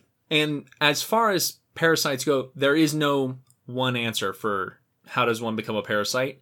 Because there's no one answer to how does one be a parasite. Exactly. so there is not a trend toward parasitism. There's a million trends, but there are a couple of patterns that show up in the evolution of parasitism for the fact that, as was mentioned earlier, they seem to be very convergent. mm-hmm. Parasites seem to converge on those six strategies. Yeah, when you we were talking about this before the episode, and you told me that you had come across a, a reference to a, a set list of Mhm. strategies, and my initial response was like, "Really? Yep. That's I because I would expect them to be unclassifiable almost Mhm. because of their diversity." And now those six categories are not necessarily about the ways that these parasites survive or what they're feeding on or how they're getting it, but more focus on the parasite host relation. Right? Is it one parasite to one host? Is it one parasite to multiple hosts? Are you inside the host? Are you Yeah. outside? And so are you needing the host to take you somewhere for your next stage of life or are you using a single host for kind of parasite? Like, The six categories are s- still very vague in exactly what you're doing to the host and Right. how you're doing it and what you're getting from the host. But those six strategies direct, trophic, vector, micropredator, castration, and parasitoid seem to be the six strategies that at least eukaryotic parasites continue to come back to and continue to land on. So it's kind of weird. One part of this is that once a group, you know, species, taxa becomes parasitic, they're really under the same selective pressures as every other parasite. They're, regardless of what they are plant, fungus, animal and regardless of what they're parasitizing, there are a few problems they have to solve as a parasite. They have to get to the host Mm-hmm. from one host to another host somehow. They have to invade and survive in the host. They have to affix themselves. Yes. They have to not be uh, done away with by host defenses. And then they have to get resources sustainably from the host. And regardless of what you are, those three problems are always going to be there for a parasite. So they're under very similar selective pressures, which may be why we keep seeing very, very convergent lifestyles or sense. systems among completely unrelated and super diverse parasites. So you, it's kind of a contradictory situation. Another thing that we do tend to see with parasites is coevolution with their host. Yeah. Now, this is going to be as diverse as every pair or, you know, menage, however many parasites are on that host. Every grouping can have its own coevolutionary trend, but this is a phenomena of though these two organisms are living in opposition to one another, you know, I don't want this parasite on me, and this parasite is trying to hurt me, we are still linked. And the interactions of one's evolution can affect the other's evolution, which means you can see similar evolutionary phylogenies and patterns Right. between a host and a parasite to the point that parasites have been used to link closely related host species. Right. That if my lice are similar to your lice, it may mean that we have an ancestral connection because our lice have evolved with us as we diverged from an ancestor. Yeah, yeah, we talked about this in the insects episode Mhm, in episode 99 that there have been a couple of examples of insect parasites evolving along with their hosts. I could think I, I saw examples in birds and I think it was ground squirrels or some Uh, yeah, gophers. gophers. Yep. I mean, that was it. Where the phylogeny, the evolutionary relationship tree of the host animals, looks very similar to the evolutionary tree of the parasites because every time the hosts split into multiple species, the parasites go with them. Yep. This is called co-speciation. Yep, they're developing species in the same patterns as each other because it, i if you think about it, coevolution makes a ton of sense for parasites because what evolution does is it fosters the change in an organism in response to its environment Mm-hmm. as the environment changes. And for a parasite, the host is the environment. Exactly. Uh, I found one source that described that co-spe- that co-speciation can often be passive for the parasite because it's trapped on an island that is its host. right. Its host species. Yeah. So it's just genetic drift means that it's going to become different than the lice that only hang out on crows because it only hangs out on bluebirds. So inevitably, they're not going to cross mate. Yeah. And there's going to be no gene flow, so they will speciate. And you remember episode 98 about speciation, Mhm. right? That's the classic allopatric, you've split the population. In this case, you've split the population between different host populations. Yes. And there also there can be an active, you know, a, a true selective pressure aspect to it of if I become specialized for this host, I can't jump onto other hosts because I don't fit that puzzle piece. Right. Uh, they did an experiment with uh, bird lice where there are lice on different sized birds, and then they switched them, took the lice from small birds, put them on bigger birds, bigger bird lice, put it on smaller birds, and they were trying to see three things: can the lice connect to, hang on to the different sized host, the the wrongly sized host? Can they feed off the wrongly sized host? And then can they survive the wrongly sized host's defenses? In this case, preening. hmm Cleaning of the feathers. Exactly. Can the host with wrong sized lice on them get them off more easily? And what they found is, yeah, when you switch them, the lice hang on and they feed fine. But then when the preening happens, typically they're removed from the host that's not the size that they are adapted for. Right. They've adapted to avoid a certain beak size Yeah. or certain preening behavior. So now, you, not only do you have kind of the island situation going, but it's I can't even boat over to the other island because it's Arctic for some reason. Right. My Co- boat can't go through the ice. Exactly. And I can't get there, you know, or there's a reef around that island. I, I can't, I couldn't populate it if I wanted to. So you could be trapped on your host because the other hosts don't fit your lifestyle or your anatomy. This leads us to what is sometimes known as Fahrenholz's rule, suggested by Henrik Fahrenholz in 1913, who proposed that phylogenies of host and parasites will eventually become congruent over time through coevolution and co-speciation, and that often more closely related parasites will be found on more closely related hosts. Makes sense. So yeah, The same reason that species living on clo- nearby islands are ty- typically more closely related than species on distant islands. yes. So we do have some trends, we do have some patterns in parasite evolution. There are a couple of big questions when it comes to why would parasites evolve this way or how could you achieve the lifestyle you have. Two of the weird ones is trophic transmitted parasites, ones that have to be eaten. What would drive a parasite to include being consumed as part of its life Right. cycle? You you have been selected for living in a host that is doomed. Yeah. And then the other one is parasitoids. How do we get, because it's such a diverse lifestyle, how are they getting to this weird, not quite normal parasite lifestyle? With trophic transmission, there's basically two main hypotheses for how this could happen. And it could be happening, either one could be happening in different groups. It's not like one's the right answer, but these are two ways that hypothetically a parasite could go from living in a single host to now having multiple hosts, one that is eaten by the final host. And basically, the two scenarios just change in which host they start in. The first scenario deals with the idea that the definitive host, the one that the parasite reproduces in, was the one and only host.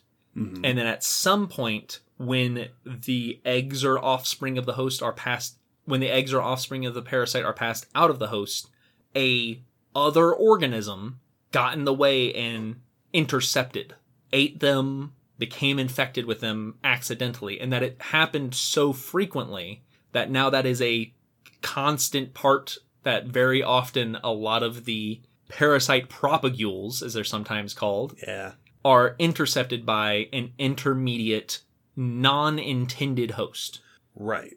And then if that non-intended host is either becomes or is already part of the diet of the intended host, the parasites that can survive the brief period in the intermediate host to get back to the intended one have selective pressures to be successful. And now the mouse that eats your propagules or becomes infected with your propagules is a normal part of the cycle. Right. Which I, I guess when you think about it, make can make sense. So I'm thinking of you know birds through frogs, then you got to be Mhm. eaten by birds again. I can imagine a scenario where it can actually end up being harder to get from bird to bird, Mm-hmm. Mm-hmm. and that if it turns out that all you have to do is survive, produce enough babies. And make sure that those babies and larvae can survive going through a couple other hosts, then you don't actually have to do much Mm-hmm. to end up back in a bird eventually and that that selective pathway might actually be easier Yes. in a strange way than being selected to you know fly on the wind or or cr- swim to a certain place you don't have to do much Yeah, exactly. The other scenario is that what is now the intermediate host was the original definitive host. hmm And then a predator came along, a new predator, and started eating your hosts. Started preying on the host organism, and now your home is getting devoured. Right you you had all these nice frogs Yes! and then these birds came along And just started gobbling them up. before you could even finish your reproductive cycle So now those parasites that can transition to this new forced upon them host are going to be more successful than the ones that die with the intended host. Right. If it takes you a certain while to get to your reproductive behavior, and in that time your host is likely to get eaten, Yeah. well, that then you're it is advantageous if you just extend your cycle to okay, we'll just reproduce in this new host. Yes. We're gonna okay, we are just going to keep doing what we would have done, but now here. And then you become so good at it, That and the it's reliable enough. Mhm. Which is the other part, you know. I, I, I, you always think of stuff like this as like, well, that's how unlikely is that?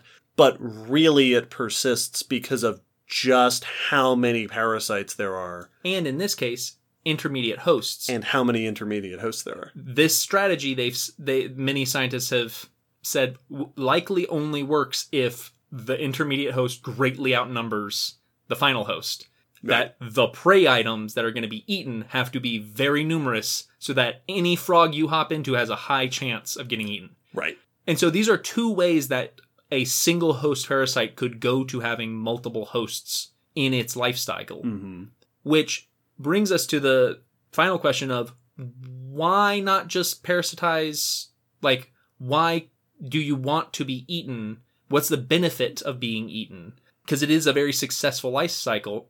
What's the benefit to being eaten? Why like in the example of a new host showing up and interrupting why not just parasitize that one Right. Why keep going through the whole Yeah. thing? Or, or why not just speed up your reproduction and do it real quick so that you're not getting eaten? Exactly. Yeah. One hypothesis suggests that the predator, the final host, the definitive host, is a site for all parasites to get together and mate. oh, it's eating lots of frogs. Yeah, because of bioaccumulation, a predator will end up with more parasites than the lower down the food chain prey items Mm. because it's eating lots of prey items, which means there's just a party of parasites in it that can now crossbreed and mate. If it's a parasite where breeding is beneficial. Right. It also occurs to me, and we're using the example of birds, but you did mention that the the the, the main host tends to be vertebrates, and in the examples I can think of, they are often larger vertebrates. Yes. So there could also be a dispersal factor here. Oh yeah, absolutely. That if you're, you know, accumulating parasites in this bird, and then that bird's flying all over the place, pooping your eggs out, you're producing lots of eggs from lots of parasites in an animal that is spreading them far and wide. Thus, they are likely to end up in lots of next hosts down the line. Yeah, so there's benefits to moving to a bigger member to, to moving up the food chain hierarchy Yeah, and hanging out with the elite. yeah friends in high places. Exactly. so cool. it's what seems like a counterintuitive what seems like a counterintuitive life strategy to be consumed actually may have some big benefits and could happen multiple ways. Yeah. So not as crazy as it seems. That's cool. Because I remember watching, uh, there was, I think this was a Parasites example of Animal Planet's The Most Extreme, Most extreme. where it was the Lancet fluke Mhm, going mhm. through the. And I remember thinking at the time, how does that even happen? Yeah, that's so But complex. That- no, that that makes that makes some sense. Yeah. Parasitoids are a little bit different. They have evolved numerous times. In flies, it's estimated that parasitoidism has evolved 21 different times. Whew. But not all of them have had so many evolutionary origins. According to most research, in hymenopterans, in parasitoid wasps, it evolved once. Wow. Just one time that really took off. Yeah. But there are multiple groups that have it, so there are multiple options for how it could have come about. There's basically three origins that are suggested by most of the research, and it's that they started out eating either fungus or dead organisms, or started as predators. Hmm And with the fungus, basically, it would be that I lay my larva in a log to eat the fungus there. Uh, there are some wasps that actually inject their egg into like dead logs and then inject mutualistic fungus or fungal encouraging chemicals to grow a fungus for their baby to eat Cool. and that then other wasps could start kleptoparasitizing those by laying their eggs in those burrows to steal the fungus from other female wasps. And we do have examples where there are individuals who don't make their own fungus and just use the fungus provided by others. hmm And then it would be a, a hop and a skip to you lay your egg in the fungus hole or on the dead body that the larva is eating, and then it kills the other larva to then eat its so- food source, hmm and then it just kills the larva by eating the larva. Now it's just more beneficial to lay your eggs next to other people's babies. Directly in there. hmm With predators, it would basically be that I'm gathering food to feed my babies, and then it just extends the feeding on to one host. Right. You can you can imagine a scenario of, you know, doing the bird thing. I eat some food, I bring some back, I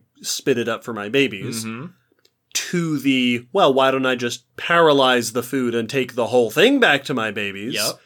Put the food next to my egg.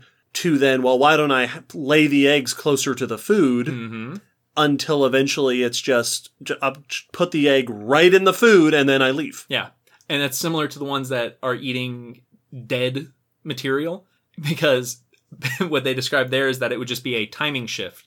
of- Yep. Instead of eating dead material, I'll just eat weakened organisms. And then eventually I'm just going to go look for still alive functioning organisms. And then the parents just laying the eggs closer to the still alive organisms to laying it on the still alive organisms. Well, and especially since insects already have ovipositors that are real good for injecting eggs into yeah, places. sawflies. Precise placement, and yeah, inside of plants or inside of carcasses. It really isn't all that different to land on a caterpillar who can't do anything about it and just put Yeah. your eggs in there. And there's more details on exactly how that could happen in different groups and with different lifestyles. If you want a parasitoid episode, just ask, and it sh- it will happen. It shall be done. Because oh, parasitoids. And this is by no means the end to the diversity of parasitic evolution, No. but it is the end of our discussion. Oh. Well, how about that? because this is this is kind of where we're going to cap it off. Because Yeah, there's so much. yeah, there's so many rabbit holes. This was a very daunting episode in just the fact that all parasites are so cool Yep. and so interesting. So now we just need people to request episodes on more specific Yes, topics within this topic. absolutely. And we will make it make it happen. Do you have a favorite parasite? Let us know and make it an episode request at the same time. we'll start adding it to the list. But before we fully wrap up, we have a patron question. Hey, that's right, we do. Yeah. So on our Patreon, if you sign up for that level where we shout your name out, you can also ask us questions that we'll answer here on the podcast. And we have one of those prepared for this episode. David, what's our question? This question is not about parasites at all. Oh, that's not fitting. Off topic. Way, way to plan ahead, patron. It's about dinosaurs. Okay, that's pretty cool. All right.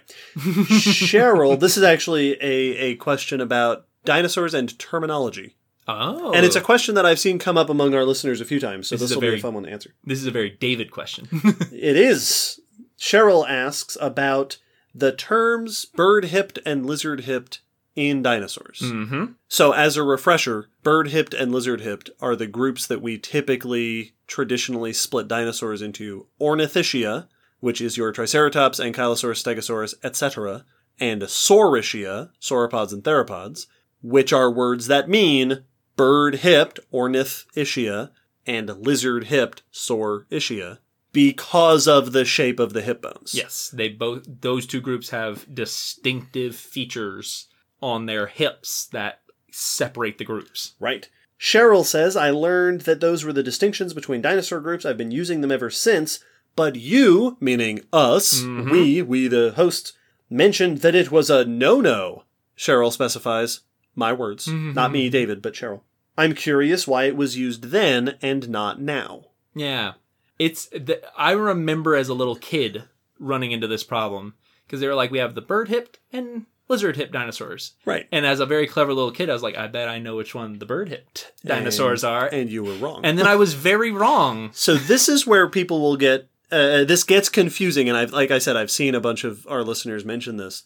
Ornithischia means bird hipped, and Saurischia means lizard hipped because of the shape of their hips are similar to living birds versus living lizards. Yes, like superficially they look more Right. similar to those two groups.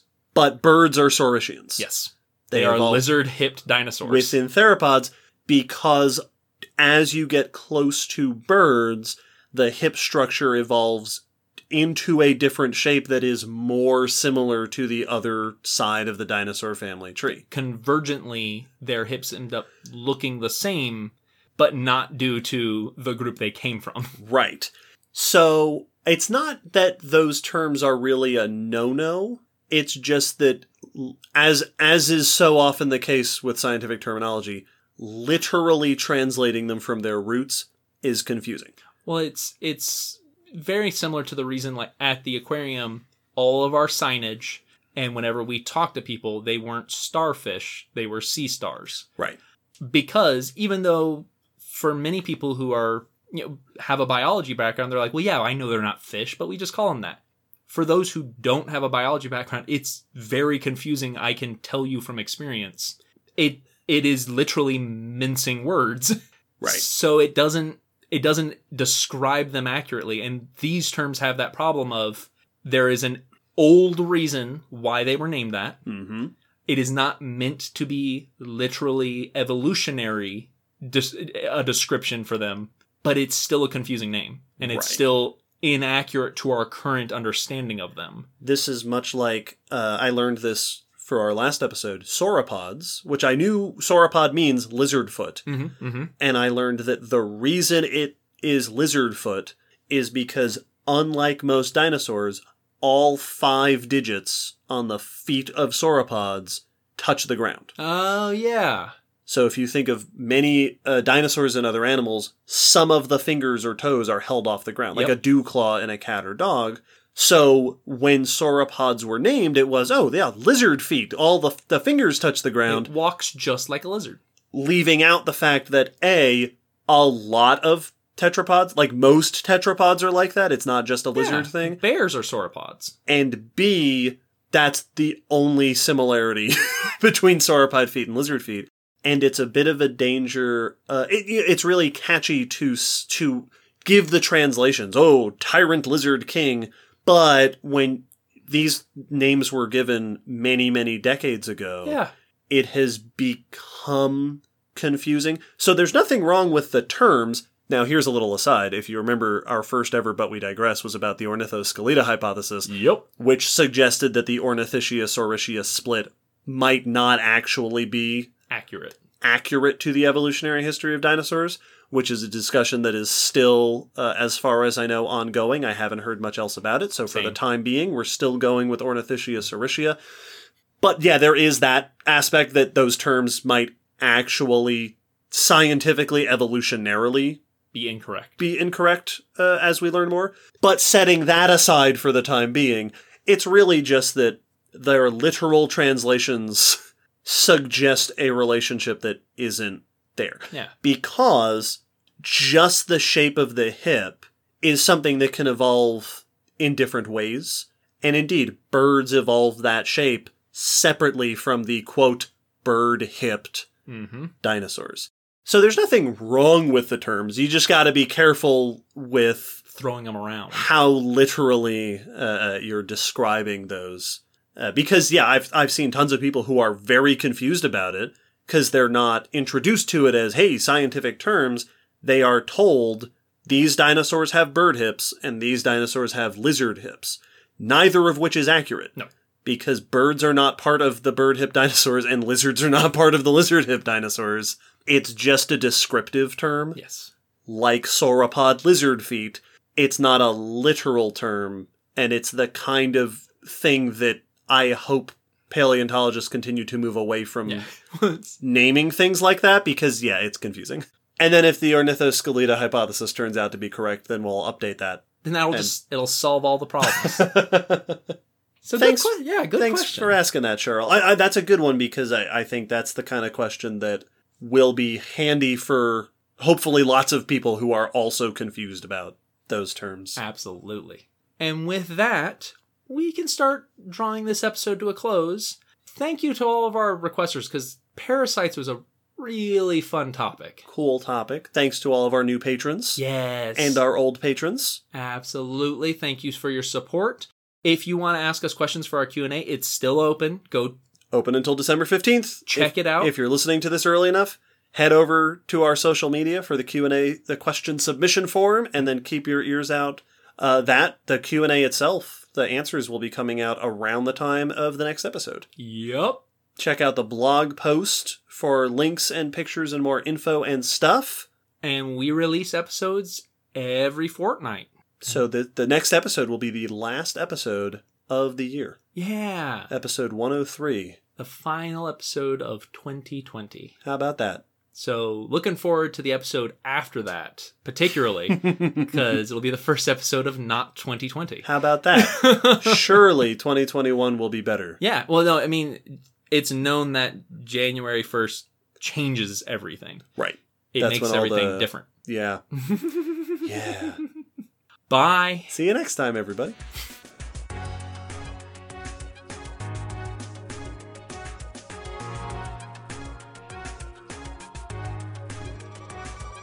Thanks for listening to the Common Descent podcast. You can follow us on Facebook, Twitter, YouTube, and check our WordPress blog for pictures and links after each episode. Huge thanks to our patrons whose support helps keep this podcast running and who get access to bonus goodies on Patreon. The song you're hearing is called On the Origin of Species by Protodome, which we found at ocremix.org. Thanks again for listening. We hope you'll join us next time.